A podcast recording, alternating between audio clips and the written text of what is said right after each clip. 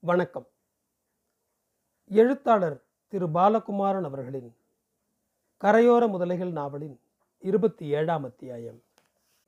இந்த உலகத்தில் சண்டையும் அசிங்கமில்லை சமாதானமும் அசிங்கமில்லை.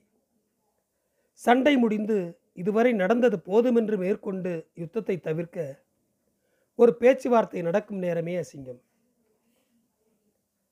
காஃபி கொண்டாமா எல்லாருக்கும்?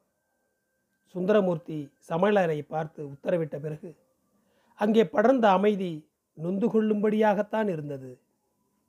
இந்த வீட்டில் இந்த விதமாய் உட்கார்ந்திருப்பது அவசியம்தானா? என்று எல்லோருக்கும் தோன்றியது.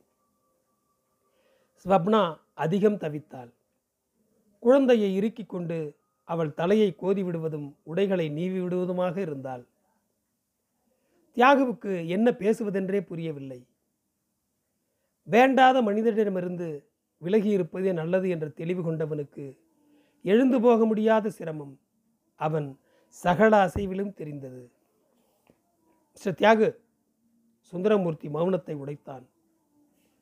நானும் சொப்னாவும் ஒரு காலத்தில் மெல்ல பேச்சை துவக்கினான். தன் பெண்ணை ஏறிட்டு நோக்கினான். குழந்தையை வாங்கிட்டு வெளியே போ என்றான். அந்த தாவணி பெண் குழந்தைக்கு கை நீட்டினாள். குழந்தை வர மறுத்தது அப்பாவை பயத்தோடு பார்த்தாள். சரி வரலனா விடு. நீ வெளியே போய் உட்கார். அதட்டல் தொடர்ந்தது. அந்த பெண் வெளியேறிற்று. நானும் சொப்னாவும் ஒரு காலத்தில் எனக்கு தெரியும். மேலே சொல்லுங்க. சரி. சகலமும் முடிஞ்சு போய் நான் உங்கள் பார்வையே படாத இடத்துல என் வாழ்க்கையை எனக்கு பிடிச்ச விதமாக நடத்தின்னு இருக்கச்சே வழியே வந்து உதவின்னு கேட்டு நான் செஞ்ச உதவிகளையே எனக்கு எதிராக திருப்பி சத்தியாகு தியாகு எனக்கு வேலை போயிடும். நிச்சயம் எந்த சமாதானமும் சால்ஜாப்பும் சொல்லுபடி ஆகாது. என்னை கம்பல் பண்ணி ரிசைன் பண்ண சொல்ல போகிறாங்க மாட்டேன்னு யூனியன் மூலமாக சண்டை போட்டாலும் வெளியே தள்ளப்பட போகிறது நிச்சயம். நான் ரிசைன் பண்ண போகிறேன் சண்டை போட போகிறதில்ல பதினாறு வருஷ டெலிஃபோன் பில்களை புரட்டி நான் பண்ணின சொந்த ட்ரங்க் கால் லிஸ்ட் எடுத்தால் எவனுக்கும் வயிறு எரியும். என்னை பொறுத்தவரை ரோமன் ஸ்ப்ரிங்ஸ் உப்பு அவ்வளோதான் வேணுங்கிறது தின்னாச்சு. இது இனி வெளியே போகிற நேரம். என் கேள்வி ஒன்றே ஒன்று ஏன்? ஏன் என்னை இப்படி கவுக்கணும்? எதுக்கு வஞ்சம் தீக்கணும்? தெரியாமல் நடந்ததுன்னு சொல்ல வேண்டாம். இது திட்டமிட்ட கவிழ்ப்பு. எனக்கு தெரிஞ்சு போச்சு. மிஸ்டர் சுந்தரமூர்த்தி நான் முடிச்சிடுறேன் தியாகு சார். உங்கள் கல்யாணத்துக்கு பிறகு நான் விஷமம் செஞ்சுருக்கலாம். என்ன விஷயமோ? எப்படி செய்ய முடியும்னு உங்கள் சொப்னாவுக்கு தெரியும். போரும் விட்டுரும்னு நான் திசை திரும்பிட்டேன். சுத்தமாக மறந்துட்டேன். என்னை கிளறி விட்டு அழிக்க இத்தனை நாள் பார்த்தாங்களா சொப்னா? எல்லாருமே கெட்டவனா கடைசி வரைக்கும் இருக்கிறது இல்லை தியாகு சார். எனக்கு வயசாயிடுது என் பெண்ணு இப்போ வெளியே போனாலே அவளை பார்க்குற போது ஒரு கவலை வர்றது. இதுக்கு எப்படி கல்யாணம் காத்தி பண்ண போகிறோம் ரொம்ப ஆடிட்டமோ? எப்படி இதை நல்லபடியாக கரையேற்ற போகிறோம்னு ஒரு வேதனை வர்றது? யூனோ நான் காசு சேர்க்க ஆரம்பிச்சிட்டேன். தியாகு சார் என் குடும்பத்தை பற்றி நான் கவலைப்பட ஆரம்பிச்சிட்டேன். இப்போ வந்து என்னை கவிழ்ப்பானேன் என்னை கவிழ்த்து கழிச்சிட்டா? அதோட முடிஞ்சிடுதா? உங்களுக்கு தொந்தரவே தராமல் நான் பயந்து ஒடுங்கிடுவேனா புளியை கல்லால் அடித்தா ஓடிடுமா? இதை சொல்கிற போது சின்ன எக்காலத்தோடு சுந்தரமூர்த்தி பின்னால் சாய்ந்தான். ஸ்வப்னா பல்லை கடித்து கொண்டு அவன் பக்கம் திரும்பினாள். காலை தூக்கி கடிச்சிட்டு நீ ஓடிட்ட. தப்பிச்சிட்டோம்னு நினச்சிட்ட. இன்னைக்கு அடி வாங்கியிருக்கிற. நீ பண்ணினது உனக்கு மறந்துடலாம். எனக்கு மறக்கல. மறக்காது. எஸ். நான் உன்னை திட்டுமிட்டு தான் கவுத்தேன். உன்னை தெருவில் நிற்க வச்சு பார்க்கணுன்னு தான் செஞ்சேன். மறுபடி நான் உனக்கு கெடுதல் பண்ண முடியாதுன்னு நினச்சி செஞ்சிட்டேன். செஞ்சு பாரு முட்டாள் சொப்னா குழந்தை கையில் வந்தது பேசுகிற பேச்சா இது? நான் உன் குழந்தையோட கண்காணாத போயிருந்தா? கழுத்து நெரிச்சு கடலில் வீசியிருந்தா? கொலை நடக்கும். உன் குழந்தை செத்தாப்புறம் தானே? சொப்னா உட்கார் முதல்ல. Thiyagu அதட்டினான். Sundaramoorthy I regret Thiyagu. நான் சொப்னாவுக்கு செஞ்சது தவறு. சொப்னாவை ஏமாத்தினது பாவம். அவளை அழ வச்சது கொடுமை. நான் மன்னிப்பு கேட்குறேன் திமிரில் பண்ண காரியத்துக்கு வருத்தப்படுறேன். இதோ சமயக்கட்டில் பொண்டாட்டி வாசலில் வயசுக்கு வந்த பொண்ணு எல்லாருமே என் பேச்சை கேட்டுருக்கா இருக்கா எனக்கு தெரியும். இருந்தாலும் வெக்கம் இல்லாமல் எல்லார் முன்னாலையும் நான் பண்ணின தப்புக்கு மன்னிப்பு கேட்குறேன் ஆனால் மன்னிப்போட முடிஞ்சு போயிடாது இல்லையா எதுவும்? என் வேலை போகிறதுக்கு காரணம் சொப்னாதான்னு உங்களுக்கு தெரியும். இந்த இழப்புக்கு நீங்கள் ஏதாவது ஈடு கட்டணும் இது பிளாக்மெயில் இல்லை ரிக்வஸ்ட் மாட்டேன்னு சொன்னால் இந்த சுந்தரமூர்த்தியோட கோபம் எது வேணால் செய்யும். போலீஸில் சொன்னால் முட்டிக்கு முட்டி பேத்துருவாங்க. புள்ளை தூக்கின்னு வந்து பேரமாக பேசுகிற ஏச்சக்கலை. பார்த்த சாரதி திடுமென்று உள்ளே நுழைந்தான்.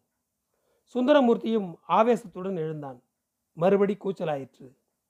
அந்த பெண் ஓடி வந்து தகப்பனுக்கு அருகில் நின்றாள். தியாகு மறுபடி அந்த பெண்ணின் வேதனையை கவனித்தான். பார்த்தசாரதி கொஞ்சம் வெளியே நில்லுங்க. அவர் பேசி முடிக்கட்டும். நோ. நான் எதுவும் பேச போகிறதில்ல அடிதடிக்கு நான் எப்போவுமே தயாராக இருக்கேன். சட்டம் அடித்து காட்டுறவனை நான் சும்மா விட்டதே இல்லை. என்ன வேணும் சுந்தரமூர்த்தி? என் ரெண்டு வருஷத்து சம்பளம் ஐம்பதாயிரம். கொடுக்கலனா வாங்குற விதம் எனக்கு தெரியும் தியாகு. அவ்வளோதானே குட் வாங்கிக்கிங்க. நான் தயார். வா சொப்னா. மிஸ்டர் தியாகு பொடா எச்சக்கலை. உன்னால் முடிஞ்சதை பாருடா. மறுபடி பார்த்த சாரதி சீர ஸ்வப்னா குழந்தையுடன் வெளியே வந்தாள். அவர்களை மடக்கும் எண்ணத்துடன் சுந்தரமூர்த்தி வெளியேற அந்த பெண் அவனை இழுத்தது. மடேர் மடேர் என்று சுந்தரமூர்த்தியிடம் தலையும் முதுகும் தெறிக்க அடிப்பட்டது அலறிற்று. தியாகு வேதனையில் முகம் சுளித்தான். பதினேழு வயசு பெண் நாயாய் தகப்பனிடம் அடிபடுவதை பார்க்க சகிக்காமல் தவித்தான். அவனால் வெளியேற முடியவில்லை. சுந்தரமூர்த்தி இந்த கோபம் தப்பு. போயா வெளியே? பார்த்து சாரதி ஒரு ஆட்டோ பிடிச்சி சொப்னாவையும் குழந்தையும் வீட்டில் விட்டுருங்க. ராமநாதன் நீ என் வீட்டுக்கு போயிருப்பா. ஸ்வப்னாவுக்கு துணையாக நான் வர்ற வரைக்கும் இரு. அவர்கள் வெளியேறினார்கள். அந்த பெண் துவண்டு சுவரோரம் சரிந்து தலையை புத்தியபடி அழுது கொண்டிருந்தது. தியாகு அந்த குழந்தையிடம் நெருங்கினான். மெல்ல தோலை தொட்டான். ஐயோ அடிக்காதப்பா! என்று அலறிற்று. வேதனைப்பட்டான். பயப்படாதம்மா நான் தான். எழுந்துரு. நம்ம அப்பா தானே அடிச்சது? எழுந்து முகத்தை தொடச்சிக்கோ. நிமிர்த்தினான். கண் விளிம்பில் அடிபட்டு சிவந்து கண்ணி போக ஆரம்பித்திருந்தது. கண்ணம் திருப்பி சோதித்தான். மெல்ல அடிபட்ட இடத்தை தடவி விட்டான். அழாத அழாதம்மா என்று தேற்றினான். போடி போ. உனக்கு இனி நான் அப்பன்ல எங்கேயாவது போய் உடம்பு விற்று உபச்சாரம் பண்ணு. எனக்கு சம்பாத்தியம் இல்லை. நீ போய் சம்பாதி. போடி வெளியே. உங்ககிட்ட இருந்து அடி வாங்கி சாகிறதுக்கு அதை பண்ணலாம். ரொம்ப சேமமாக இருப்பா என் பொண்ணு. சமையல் அறையிலிருந்து குரல் கேட்டது. சுந்தரமூர்த்தி சமையல் அறைக்கு பாய்ந்தான். அடி உதைகள் சரமாரியாய் வெளியே கேட்டன. எழுந்து போய் சுந்தரமூர்த்தியை கூடத்துக்கு இழுத்து வந்தான் தியாகு. பேண்ட் போட்டு வாங்க சுந்தரமூர்த்தி வெளியே போகலாம் what's wrong with you my dear friend கடற்காற்று சுகமாய் முகத்தில் மோதி மோதி ஓடிற்று. நான் சின்ன வயசில் ரொம்ப கஷ்டப்பட்டவன் சார். எனக்கு அப்பா இல்லை. எங்கேயோ ஓடி போயிட்டாரு. எங்கள் அம்மா சமையல் வேலை செஞ்சு குடும்பம் நடத்தினான் ராத்திரி எட்டு மணிக்கு தான் திரும்பி வருவா. வந்த உடனே அவள் கையை மோந்து பார்ப்பேன். என்ன சமையல் பண்ணினேன் என்ன கறி தின்னு? ஆத்திரமாக கேட்பேன். ஊசி போனதா? ஆறினதா? எதையாவது எடுத்துகிட்டு வருவா? அதைத்தான் நான் சாப்பிடுவேன். இருபத்தி ரெண்டு வயசு வரைக்கும் பழையதும் ஆறி போனதும் தான் சாப்பிட்ருக்கேன் வேலைக்கு போய் முதல் சம்பளம் வாங்கினதும் நான் சுட சுட டிஃபன் சாப்பிட்டேன்.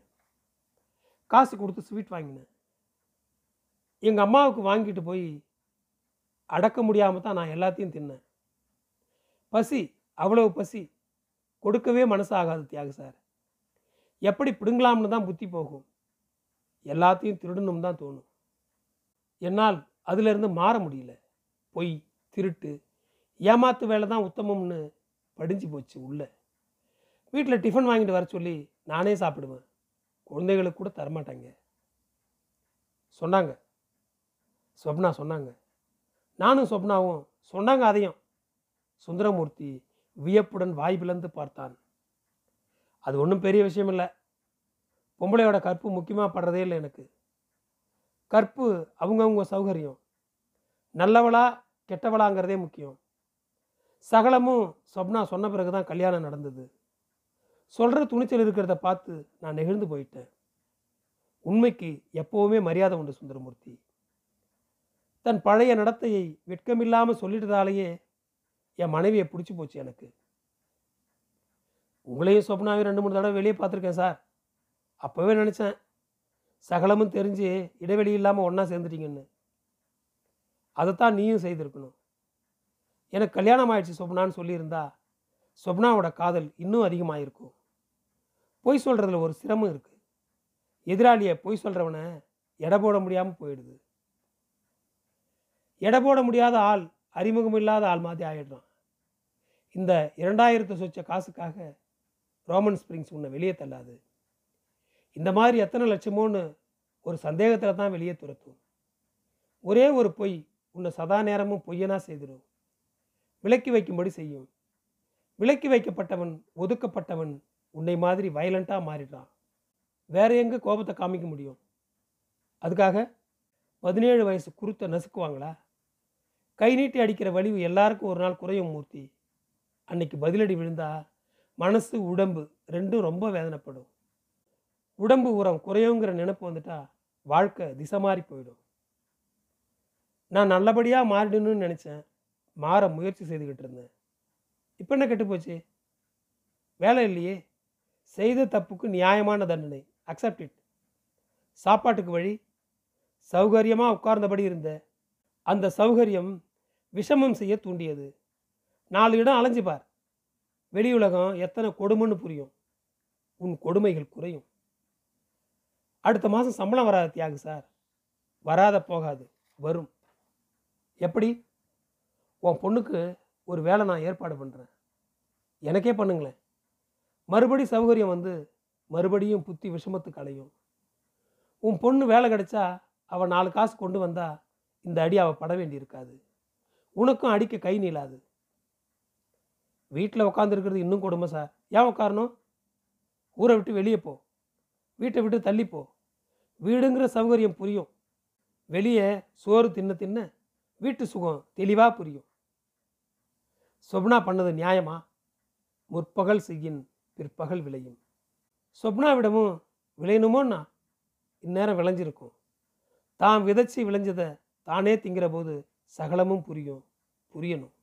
தியாகு சார் கை நீட்டி அந்த குழந்தையை அடிக்காத சுந்தரமூர்த்தி அவ தான் இனி உனக்கு சோறு போட போறா.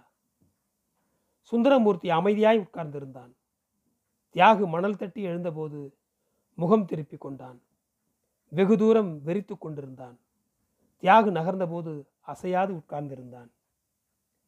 வேதனைப்படுகிறவனை உள்ளுக்குள் புழுங்குகிறவனை தனியே விட்டு விடுவது நல்லது. வார்த்தைகள் அங்கு உபயோகப்படாது. தியாகு மோட்டார் சைக்கிளில் வீட்டுக்கு கிளம்பிய போது பத்மஜா ஸ்வப்னாவின் வீட்டுக்குள் நுழைந்தாள். ராமநாதனிடமும் சகலமும் கேட்டு தெரிந்து கொண்டாள். திரைச்சீலையை விலக்கி படுக்கை அறைக்குள் நுழைந்தாள். படுத்து கொண்டிருந்த ஸ்வப்னாவின் அருகில் போய் உட்கார்ந்தாள். நன்றி தொடரும்.